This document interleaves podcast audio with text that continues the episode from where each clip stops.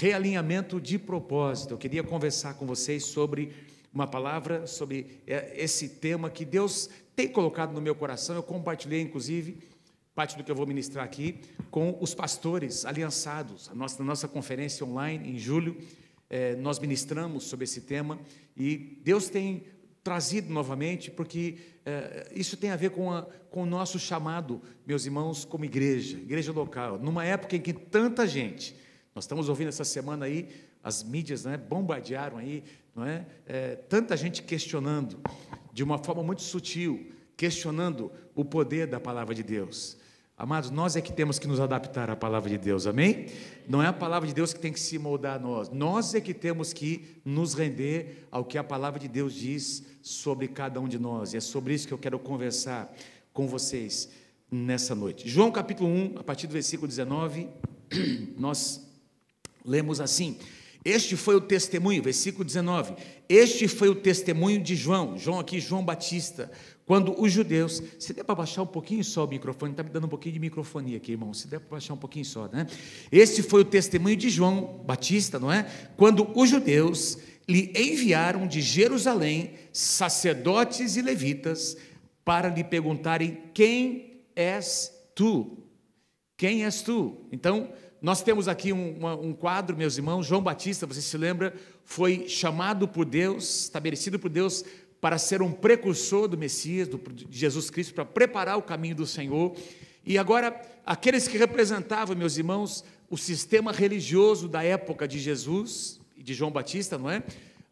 Da época que o Messias viria, essa turma que seriam os responsáveis, inclusive pela morte do Senhor Jesus, eles enviam algumas pessoas, não é? Alguns mensageiros para sacerdotes e levitas, para questionar João Batista, dizendo: quem é você? Quem é você? Eu queria começar essa mensagem fazendo você refletir um pouco sobre essa pergunta, não é? Se eu te perguntasse, se eu passasse o microfone aqui para vocês, e vocês tivessem, cada um aqui, que responder: quem é você? Pensa um pouquinho comigo, qual é a resposta que você daria, não é? Pensa comigo: quem sou eu? Por que que eu estou aqui? Por que que eu nasci, eu vivi, estou vivendo num período como esse, não é, da história da humanidade? Quem é você? Foi o que eles perguntaram para João Batista. João Batista conhecia o coração dessas pessoas, que o seu coração era um coração mau, não era um coração que queria aprender, ou queria entender o propósito de Deus, e ele responde, versículo 20, confessou João Batista e não negou: eu não sou o Cristo. Tem um pouco mais aí, resumindo, eu não sou o Cristo. Interessante. Quero parar um pouquinho aqui com vocês, já vamos prosseguir. Eles perguntam: quem é você? João Batista responde, primeiramente, dizendo quem ele não era: eu não sou o Messias. Ele sabia que aqueles homens estavam questionando, porque eles conheciam as profecias do Antigo Testamento, aliás, todas elas. Eles conheciam tudo que Deus havia dito e falado sobre o Messias. Eles estavam esperando o Messias, aliás, estavam esperando um Messias diferente daquele que veio, que nós conhecemos, mas eles estavam esperando o Messias, aliás, estão esperando até hoje. Se você for até hoje em Israel, esse mesmo sistema religioso está aguardando o Messias. Mais de 2000 anos depois que o Messias já veio, eles ainda esperam o Messias do jeito deles, na configuração deles, aquilo que eles entendem ser o Messias. E eles perguntam para João Batista: quem é você? Eu não sou o Messias. Irmãos, deixa eu parar aqui uma coisa, dizer algo para vocês nessa noite. Tem algo que é muito libertador na nossa vida, na nossa trajetória, no nosso ministério, é quando nós entendemos quem nós não somos. Antes de nós sabermos quem nós somos, antes de nós entendermos quem nós somos, antes de nós vivemos a plenitude do nosso chamado. Eu creio que cada um aqui tem um chamado de Deus. Quem pode dizer amém por isso? Cada um de vocês tem um chamado que Deus colocou sobre a vida de vocês, seja no ministério da igreja, seja fora da igreja, onde você trabalha, não é? O espaço que Deus te deu, a influência que Deus te deu na cidade, na empresa onde você atua. Você tem um chamado, você foi chamado por Deus para ser uma voz naquele lugar. Mas a primeira coisa que nós precisamos entender é quem nós não somos. É muito libertador quando nós entendemos quem nós não somos, porque tem muita gente passando a vida inteira tentando ser alguém que Deus não chamou essa pessoa para ser, Tem gente que passa a vida inteira se comparando com outras pessoas, tentando entrar, já viu, aquelas, eu me lembro, quando nós éramos ainda recém-casados, nós recebemos uma palavra profética de um profeta do Senhor que disse, que ele viu assim, ele olhou para nós e viu assim, como se fosse a figura de um quebra-cabeça, e ele viu alguém tentando colocar uma peça no lugar errado, e essa pessoa estava forçando, e aí ele disse para nós, olha, nunca tentem forçar, nunca tentem ser o que Deus não chamou vocês para serem, entendam o que Deus chamou, não dá para você colocar uma pecinha redonda num buraquinho quadrado, não vai encaixar, não é? Então tem muitas pessoas, vocês concordam comigo, gente? Passando a vida inteira, uma vida frustrada, se comparando, não é? Com outras pessoas, porque elas estão tentando ser o que elas nunca serão, porque Deus não as chamou para ser, é uma questão de dons, de talentos, é uma questão de habilidades naturais, é uma questão de chamado pessoal de cada um. E João Batista, ele responde assim, rapidamente, de maneira muito simples e objetiva, eu não sou o Messias, eu não sou o Cristo. Aliás, vocês vão se lembrar que quando o Messias se apresentou a Jesus para ser batizado, o que é que João Batista disse? Que ele cresça e eu diminua. Esse aí é o Messias, não eu. Eu vim preparar o caminho dele, eu não sou digno, nem de desatar as suas sandálias, que ele cresça, eis o Cordeiro de Deus que tira o pecado do mundo. João Batista sabia exatamente, ele tinha a revelação de quem ele era e de quem ele não era. Isso é muito importante, nós entendemos quem nós não somos, mas nós sabemos muito bem quem nós somos também, no Senhor. Afinal, eles perguntaram, quem é você? Versículo 22, precisamos de uma resposta para aqueles que nos enviaram, o que você tem a dizer sobre si mesmo? Volto a perguntar a você, se alguém te perguntasse, o que é que você tem a dizer sobre si mesmo? Meu irmão, minha irmã, sabe que nós precisamos ter respostas para dar quando algumas perguntas são feitas? Porque nós fomos chamados por Deus para edificar, por exemplo, um tipo de igreja. Nós não fomos chamados por Deus para edificar, para ser e edificar um tipo de igreja que algumas pessoas estão edificando. Talvez o nosso caminho, não é assim, pastor Paulo, vai ser um caminho mais longo, vai ser um caminho mais difícil, mas nós sabemos o que Deus nos chamou para edificar, uma igreja que é baseada no caráter de Cristo, não é? Integridade, casais que vivem uma vida sólida, famílias que são chamadas para servir ao Senhor juntos. Nós cremos, nós temos alguns valores, o louvor e a adoração, a autoridade espiritual. Nós temos valores que são como o fundamento do tipo de igreja que nós fomos chamados para edificar. A gente vê, às vezes, algumas situações por aí afora, não é? Pastores fazendo cada coisa terrível, e eles estão no púlpito ministrando, não é? Não acontece absolutamente nada, porque é o tipo de igreja que eles estão edificando, que eles sentem, ou enfim... Não é isso que nós fomos chamados para fazer. Talvez vai demorar um pouquinho mais, mas será mais sólido, não é? Irá mais longe. Amém, amados? Então nós precisamos saber quem nós somos. Aí João Batista, meus irmãos, ele então agora começa a entrar para dizer, para dar uma resposta específica ao que ele era. Versículo 23, então João Batista respondeu com as palavras do profeta Isaías, eu sou. Primeiro ele diz quem eu não sou, depois ele diz, eu sou uma voz que clama no deserto, preparem o caminho do Senhor. Eu sou uma voz. Diga assim comigo, todo mundo junto, vamos lá. Diga, eu sou uma voz. Amém? Você é uma voz. Você é chamado por Deus para ser uma voz aqui na cidade de Cornélio Procópio. Voz aqui, a palavra grega para voz aqui é a palavra eutuno. Não vou nem é até difícil de expressar, não é? Que significa, aliás, não é, essa palavra é outra, a palavra preparem, né? O caminho do Senhor, a palavra voz é uma outra palavra aqui, que eu não vou nem tentar dizer para vocês, que significa uma revelação profética. Eu sou uma expressão profética, para esse momento, para essa hora, eu sou a resposta de Deus, para essa geração, para essa sociedade, para essa cidade, para as necessidades, que esse contexto onde eu estou, necessita. Eu sou uma resposta, eu sou uma voz que responde algumas perguntas.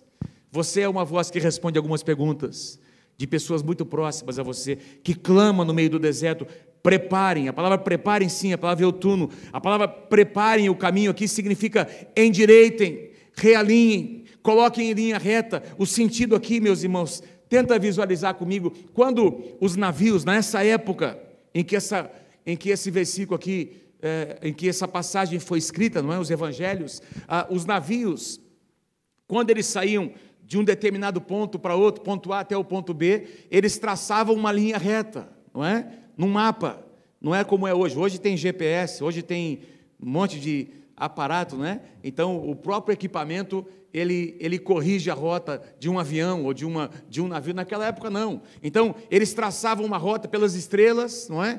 E definiam uma rota, mas esse navio, durante o seu percurso, por causa das correntes marítimas, por causa dos ventos, das tempestades, esse navio, ele saía fora da rota, e aí o timoneiro, né, o capitão do navio, ele tinha essa responsabilidade de trazer o navio de novo para a sua rota, de trazer novamente para aquela rota que havia sido estabelecida. Meus irmãos, Deus quer que eu e você realinhemos a nossa vida, Deus, porque há muitas coisas que querem nos tirar da rota. Amém, queridos? Quando você nasceu de novo, Deus estabeleceu um caminho para você, Deus estabeleceu um alvo, Deus estabeleceu um ponto de chegada, mas tem muitas vozes, tem muitos ventos, tem muitas coisas que vêm, meus irmãos, para nos tirar do nosso caminho. Mas louvado seja o nome do Senhor, o nosso Deus é um Deus tão misericordioso, tão amoroso, que Ele nos traz de volta para o caminho, Ele realinha as nossas motivações, Ele coloca o nosso coração no lugar certo, para que nós possamos chegar até o ponto de chegada, até onde Ele estabeleceu para nós. Realinhe, realinhamento de propósito, de objetivo de vida, é rever a nossa posição, é rever quem nós somos, entender o nosso papel profético no contexto onde Deus nos colocou. Deus tem chamado essa casa, essa igreja, Deus tem chamado essa igreja para ser uma voz dessa cidade, para ser uma voz nessa cidade. Deus tem nos chamado em Londrina para nós sermos uma voz nessa cidade. Esses dias nós estávamos com uma situação complicada em Londrina. Londrina é uma das cidades em que a nossa prefeitura tem sido uma das mais conservadoras para o retorno das nossas cultos presenciais. O nosso prefeito tem sido um bom prefeito em alguns aspectos, não é? Em muitos aspectos, mas nesse quesito nós temos... tem sido difícil, não é? E a coisa vinha patinando, e eu estava orando um dia, meus irmãos, e Deus colocou algo no meu coração, e eu comecei a escrever, escrevi 3 pontos, assim, de maneira bem técnica. Liguei para o presidente do conselho de pastores, o Atílio. Pastor Atílio, o que está acontecendo? O prefeito não quer liberar, não quer ceder. Para vocês terem uma ideia, nós estávamos lá na igreja com um distanciamento de 2 metros, a gente só podia usar, não sei como é que está aqui, linha sim, linha não, parece que eu estou vendo que é a mesma coisa, não é? E as famílias não podiam ficar juntas, e nós definimos esses 3 pontos, eu busquei, não sei se vocês sabem, não é? Segundo a OMS, o distanciamento mínimo determinado pela OMS é 1 metro, a partir de 1 metro, 1 metro daí para cima, 1,5 metro, melhor, 2, enfim, e nós formulamos isso, e o presidente do Conselho de Pastores marcou uma audiência com o prefeito, assim, rapidinho. Eu conversei na quarta-feira, quinta-feira, nós estávamos no gabinete do prefeito para conversar com ele, ele abriu a sua agenda, estávamos lá, eu e o presidente do Conselho de Pastores, abrimos, conversamos, oramos com o prefeito. Isso foi quinta-feira, na sexta-feira foi liberado, foi modificado aquela resolução, o decreto em Londrina, aí nós pudemos então sentar, fileira assim, a outra também, família juntos, distanciamento de 1,5 metro, foi mudado, foi alterado. Deus abriu uma porta, Deus abriu um acesso, nós fomos lá, eu disse para o prefeito, nós estamos aqui há 57 anos nessa cidade, nós estamos servindo essa cidade, a igreja é necessária para que as pessoas venham e sejam restauradas, não é? No seu ânimo, no seu coração, a igreja é um lugar de cura e restauração. Prefeito, você precisa fazer uma parceria com os pastores estão do teu lado, para servir a nossa cidade. E ele ficou impressionado, e aí nós nos levantamos, eu disse, eu posso orar pelo prefeito? Por favor, pastor. Aí paramos, não pudemos dar as mãos, né? Mas estava ali o secretário da saúde, tinha alguns assessores, nós oramos, eu abençoei aquele homem, abençoei sua família. Isso foi quinta-feira, sexta-feira, estava liberado para a gente retornar com algumas, obviamente, com essas reservas ainda necessárias, mas, meus irmãos, por quê? Porque Deus nos chamou para ocupar um lugar. Deus nos chamou para ocupar um lugar, para ser uma voz, para ser uma voz. Isaías, aliás, João Batista fez referência ao profeta Isaías. Então, para a gente entender o que João Batista quis dizer, nós precisamos voltar lá na profecia que foi dada por Isaías 700 anos antes. Isaías capítulo 40. Olha o que Deus disse pelo profeta Isaías. Isaías capítulo 40, se você puder colocá-la para mim, se você encontrou lá. Isaías 40, a partir do versículo 3. Essa foi a profecia que Deus liberou para o profeta Isaías, não é? E aí João Batista faz uso dessa profecia, dizendo, olha, eu sou a resposta, eu sou o cumprimento dessa profecia de Isaías. Ouçam, Isaías disse, preste atenção, não é? Uma voz clama, abram o caminho do deserto para o Senhor, preparem para o nosso Deus uma estrada reta na terra desolada, aterrem os vales, nivelem os montes e as colinas, endireitem as curvas, tornem planos os trechos acidentados. 5 declarações: abram um caminho reto no deserto, aterrem os vales, nivelem os montes, endireitem as curvas, tornem planos os trechos acidentados. Aí, versículo 5, ele diz, então, depois disso, a glória do Senhor será revelada, e todos a verão, foi o Senhor quem disse. Louvado seja o nome do Senhor. 5 declarações que têm a ver com a minha vida e com a sua vida. Pastor, o que isso tem a ver com a gente? Isso aí foi dito pelo profeta Isaías e assim, se cumpriu lá em João Batista. Não, meus irmãos, eu quero aqui dizer para você, sugerir a você, que assim como João Batista foi chamado por Deus para vir antes de Jesus, Deus está levantando uma geração, não é? Deus está preparando uma geração, levantando uma geração que vai preparar o caminho da segunda vinda. João Batista preparou a primeira vinda, amém? Quem está comigo, diga amém. Deus está levantando uma geração. Aliás, o profeta Malaquias, não tenho tempo para falar para vocês, no último capítulo de Malaquias, diz que Deus enviaria o profeta Elias, a mesma unção de Elias, para curar, nos últimos dias, para curar o coração dos filhos aos seus pais, dos pais aos seus filhos. Não é isso que diz lá? Essa profecia se cumpriu parcialmente em João Batista, mas vai se cumprir na totalidade na geração que estiver presente, que preceder a segunda vinda do Senhor Jesus.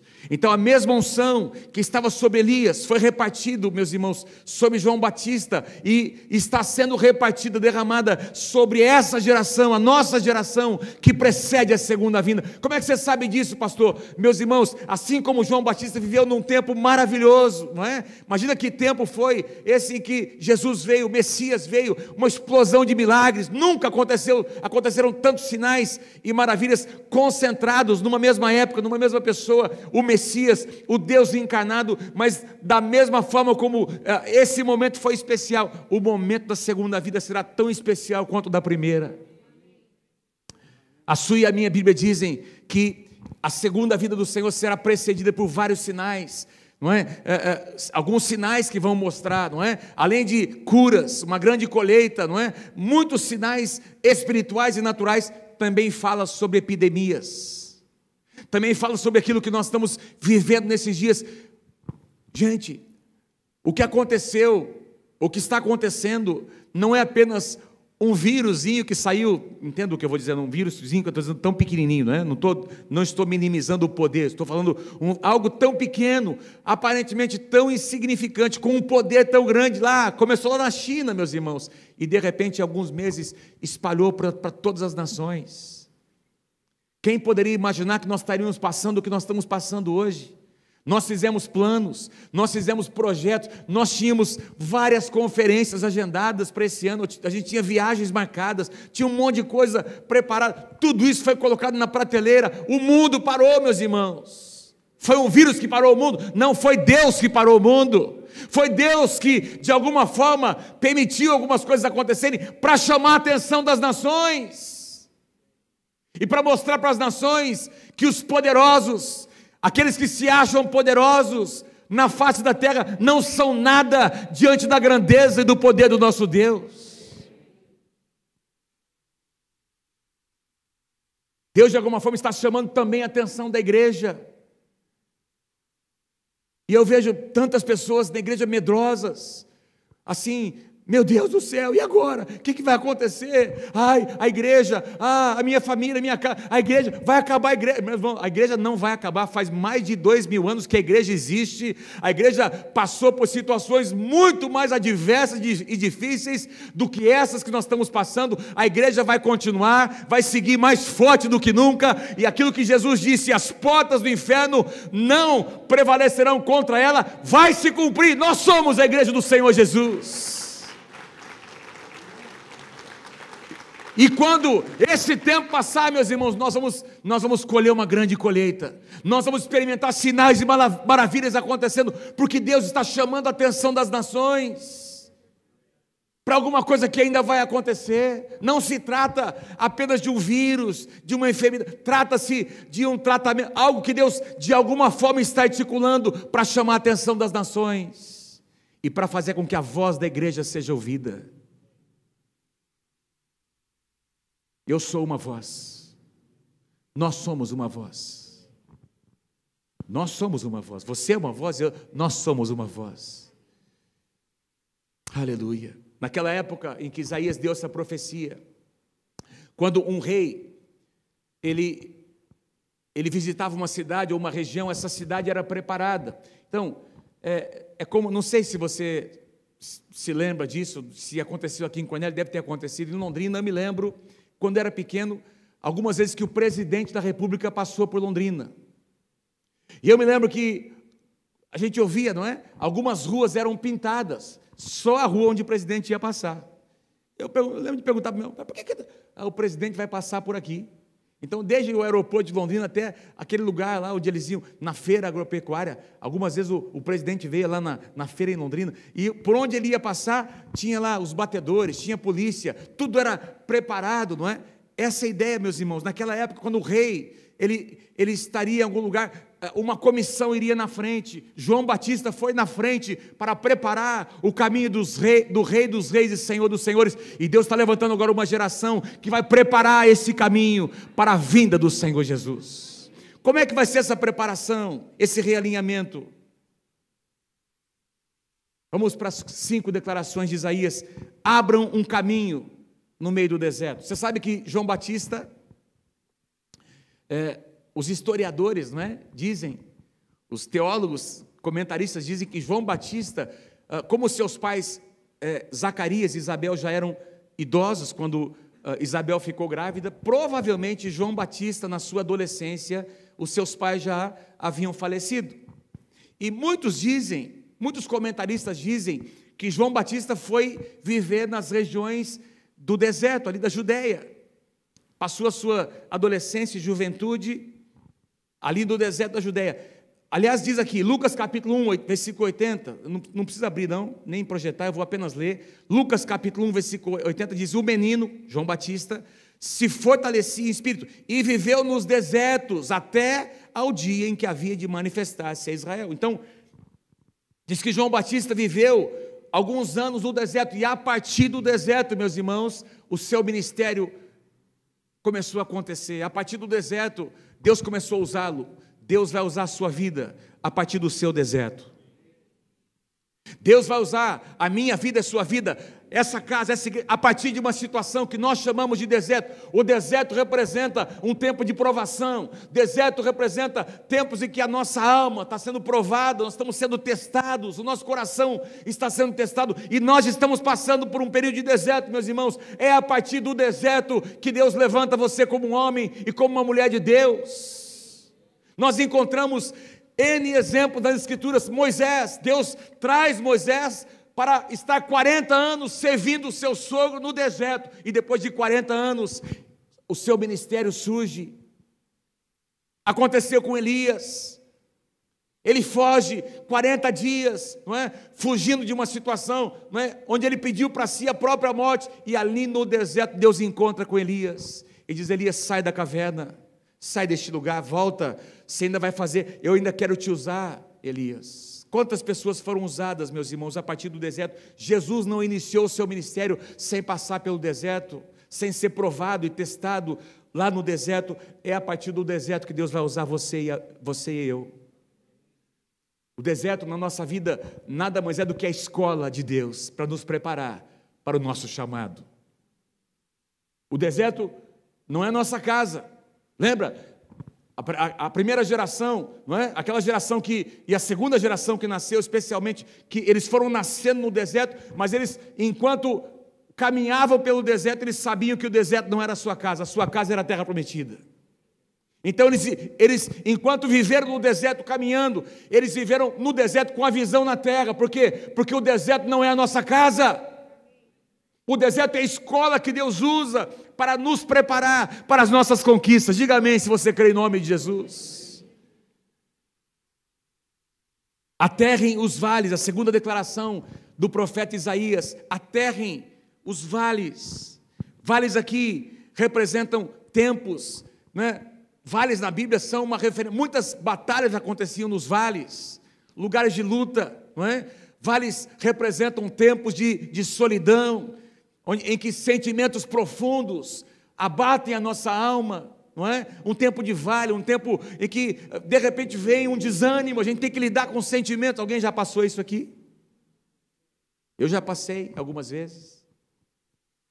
Me lembro de uma situação que nós vivemos na nossa igreja, de um processo que foi movido contra nós, algo terrível, mentiras que foram levantadas, calúnias que foram levantadas contra a nossa igreja, e essas mentiras, meus irmãos, foram, eu lembro de estar diante do juiz em Londrina, não é? Depois foi para a segunda instância, foi para Brasília, fui lá para Brasília, uma situação por causa de mentiras. Me lembro de coisas que eu ouvi daqueles homens,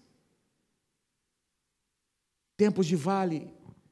Não é? Parece que Deus não está ouvindo, parece que a resposta não chega, parece que não vai mudar, parece que a porta não vai se abrir. Vales, vales. E aí o profeta diz: aterrem os vales, aterrem os vales, porque Deus vai agir. Aterrem os vales, encham os vales, não é?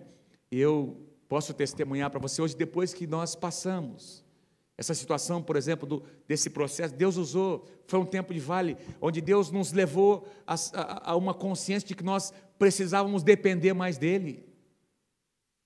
Perdas que a gente enfrenta na vida.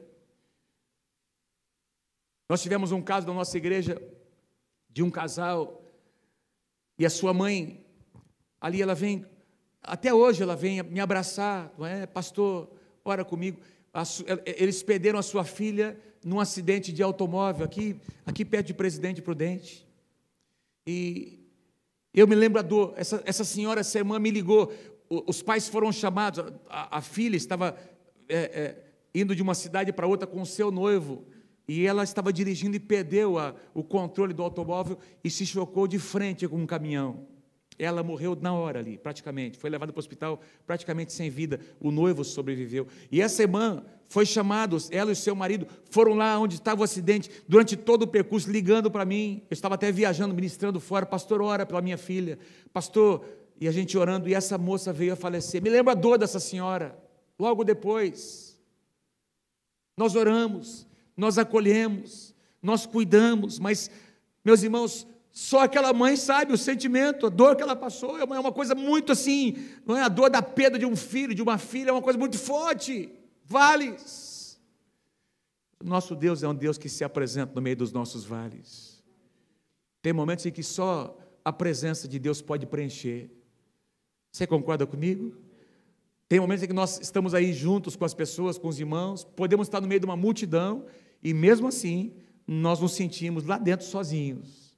Porque tem sentimentos que só quem está passando sabe, entende, o que é aquilo.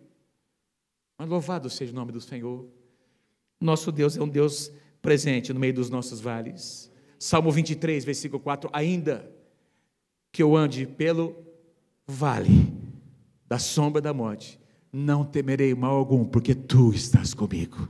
Interessante que Davi não disse: Senhor, Tu és o Deus que me livra dos vales. Tem outras canções, tem outros salmos em que ele até diz isso, mas no Salmo 23 ele diz, ainda que, ou seja, eu sei que eu vou passar por vales, mas eu também sei que lá dentro daquele vale, o meu pastor, o meu Senhor, ele estará comigo sustentando as minhas mãos. Louvado seja o nome do Senhor Jesus, a tua vara e o teu cajado me consolam. Salmo 84, versículos 5 e 6, Salmo 84, 5 e 6, bem-aventurado o homem, aqui o homem, o ser humano, o homem, uma mulher, cuja força está em ti, em cujo coração, o qual passando pelo vale árido, passando pelo vale, ou seja, vai passar, passando pelo vale árido, faz dele um manancial de águas. Esse versículo, esses dois versículos, nos mostram que não é o ambiente que determina quem você é, é você quem determina uma mudança naquele ambiente. Então você está no meio do vale, você com a sua atitude, você faz do vale um manancial de águas, porque você carrega a presença de Deus, você tem uma coisa que outros não têm, você tem a presença de Deus no seu coração. A terceira declaração do profeta Isaías, nivelem os montes e as colinas. Eu queria sugerir a vocês que montes e colinas aqui representam corações altivos, não é? Representam o orgulho. Meus irmãos, todos nós precisamos ser tratados por Deus, é muito fácil, não é? Eu fico observando lá na igreja, assim, quando a coisa aperta, não é? Em tempos normais, em tempo que as pessoas podem vir para oração, quando a coisa aperta mesmo, a reunião de oração, ela enche de gente, aí Deus começa a abençoar, a pessoa vem, ela tem uma necessidade, ela quebranta o coração dela, ela se derrama, ela faz aí um voto de vir tanto tempo, jejuar, aí Deus começa a responder, e aí quando Deus responde, o que é que ela faz? Ela se afasta, ao invés de permanecer naquele lugar. É a nossa tendência, a nossa natureza é assim, irmãos. A gente às vezes sabe que não tem a capacidade, que é pela graça, pela força, mas quando a gente conquista alguma coisa, logo a gente tem que lidar com o sentimento, não, eu sou bom, eu sou, olha, ai de Deus se não fosse eu, mas como eu sou bom mesmo, mas olha, e a gente tem que lidar, porque a nossa natureza, ela quer se colocar acima da graça de Deus. Gosto muito daquela expressão que está lá em Atos 2, de repente, veio do céu um som, como de um vento impetuoso. Eu preguei hoje lá em Cambé sobre isso, e encheu toda a casa onde estavam assentados, e todos eles foram cheios do Espírito Santo. Amados, todos foram cheios. Logo em seguida Pedro prega, 3.000 pessoas se convertem, sinais, maravilhas, tudo o que acontece no livro de Atos, nós somos o resultado daquela reunião de Atos capítulo 2, tudo o que aconteceu em Atos, no restante do livro de Atos, até hoje na história da igreja, é por causa dessa expressãozinha, veio do céu. Veio do céu, veio de Deus. O mover não acontece a partir de nós, vem de Deus, é pela graça de Deus. Se você vai conquistar alguma coisa, se você será alguma coisa, é pela graça de Deus que você será. Então que todo orgulho caia por terra, toda altivez caia por terra, em nome do Senhor Jesus. Todo monte será aterrado, todas as colinas serão niveladas, porque Deus não reparte a sua glória com ninguém. Meus irmãos, essa é uma situação que até nós pastores, o pastor Paulo vai concordar com o que eu estou dizendo, até nós temos que exercer algo constantemente, porque eu termino um culto da igreja, e eu tenho aqueles irmãos queridos que vêm nos abraçar, pastor, que palavra, e eu agradeço, recebo, porque é importante receber esses elogios, a gente se sente incentivado, mas aqui dentro do meu coração, tem que ter algo natural, tem que ter alguma coisa que logo em seguida já diz assim, Senhor, mas eu sei que se não fosse a tua graça, eu não teria feito aquilo, então eu te entrego toda a honra e toda a glória.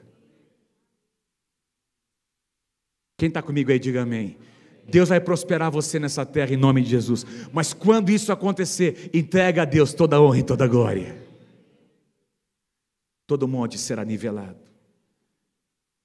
A palavra do Senhor diz que os que se humilham diante do Senhor serão exaltados, serão levantados. Deus resiste o soberbo, mas concede graça aos humildes. 1 Pedro capítulo 5, não é?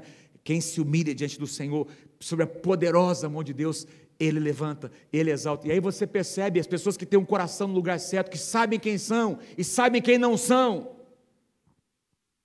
Você vê Deus aumentando a sua influência, Deus aumentando a sua autoridade. Está acontecendo isso com seus pastores.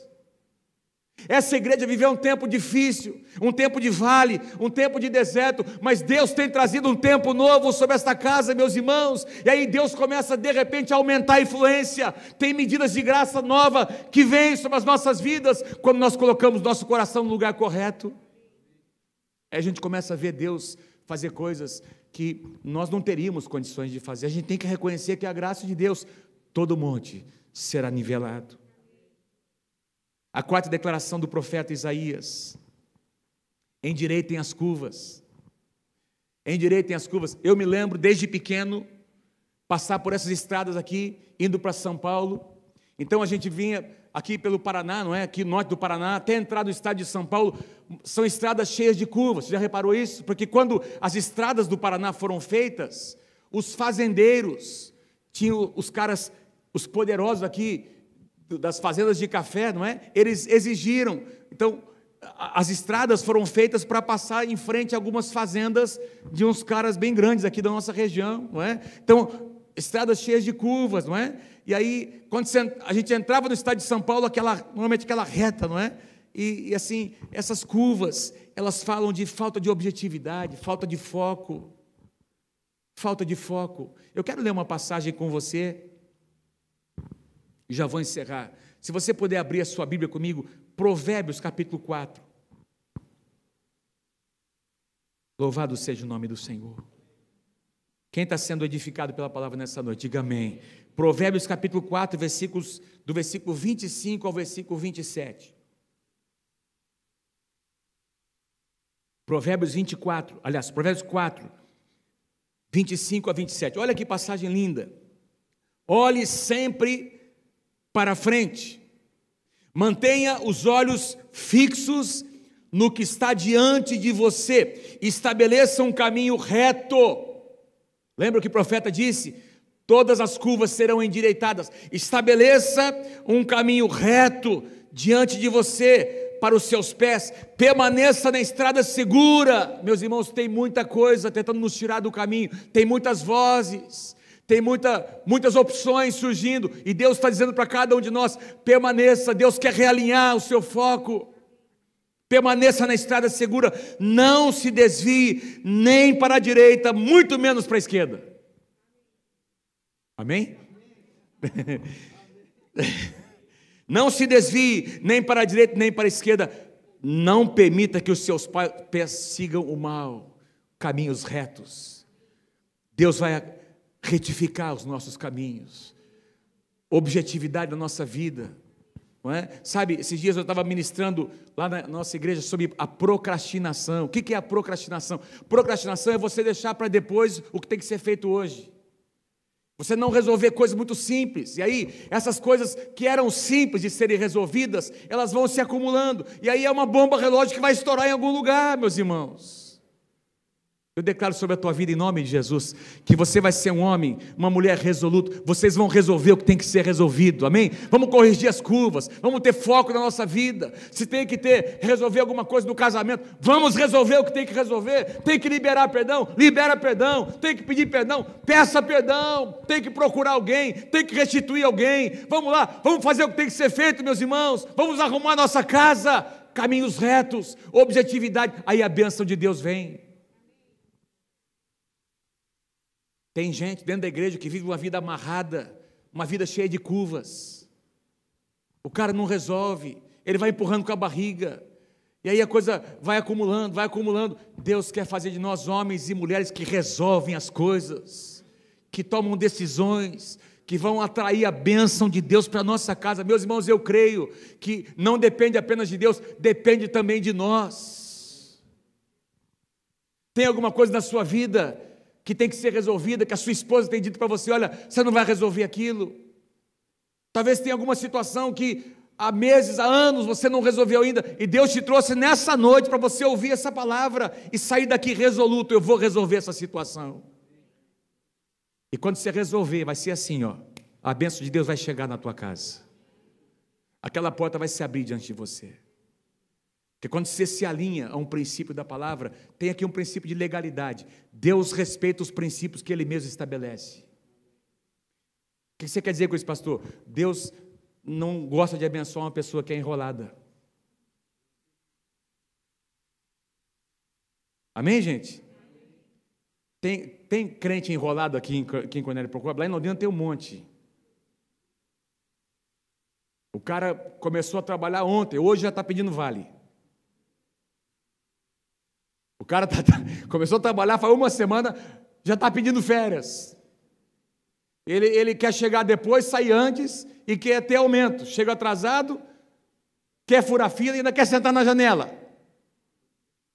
Como é que Deus vai abençoar um trem desse? Não, vamos realinhar a nossa vida. Não é? Numa época de tantas dificuldades, o crente, quem tem caráter, vai chegar antes, vai sair depois, vai fazer mais do que é pedido. Ah, às vezes eu vejo, né? Eu tenho citado exemplos assim lá na igreja, meus irmãos. O irmão é um porteiro de um edifício, tem alguém que jogou um papel ali. Não, eu não sou pago para pegar esse papel. Misericórdia, faça um pouco mais do que é pedido. Você não se trata de fazermos apenas aquilo pelo qual nós somos pagos. Trata-se de dar um bom exemplo, de sermos cidadãos do reino de Deus. Se você fizer mais do que é pedido, alguém vai ver o seu trabalho. Lembra de José? Alguém chegou a José. Ele fazia sempre mais. Sempre mais do que era pedido. E num só dia, no tempo de Deus, ele saiu de uma prisão para sentar-se no trono, porque Deus honra as pessoas que endireitam os seus caminhos. A última declaração do profeta: tornem planos os trechos acidentados. Eles estão fazendo isso aqui nessa pista aqui, não é? Corrigindo o que é acidentado, não é? Altos e baixos.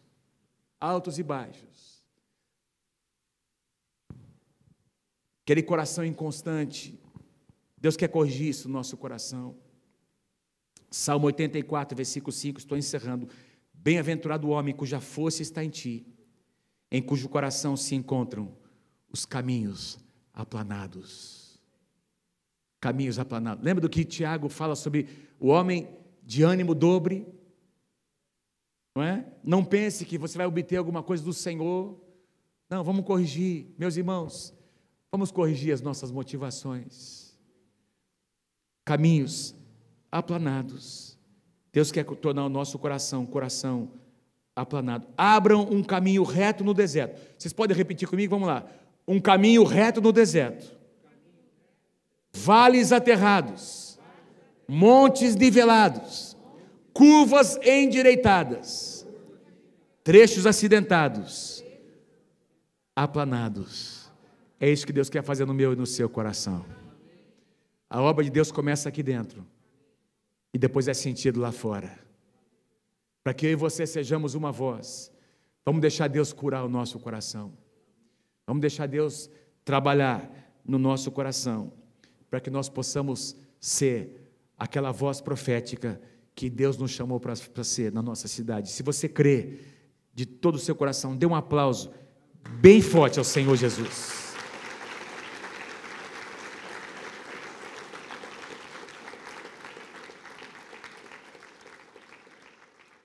Aleluia.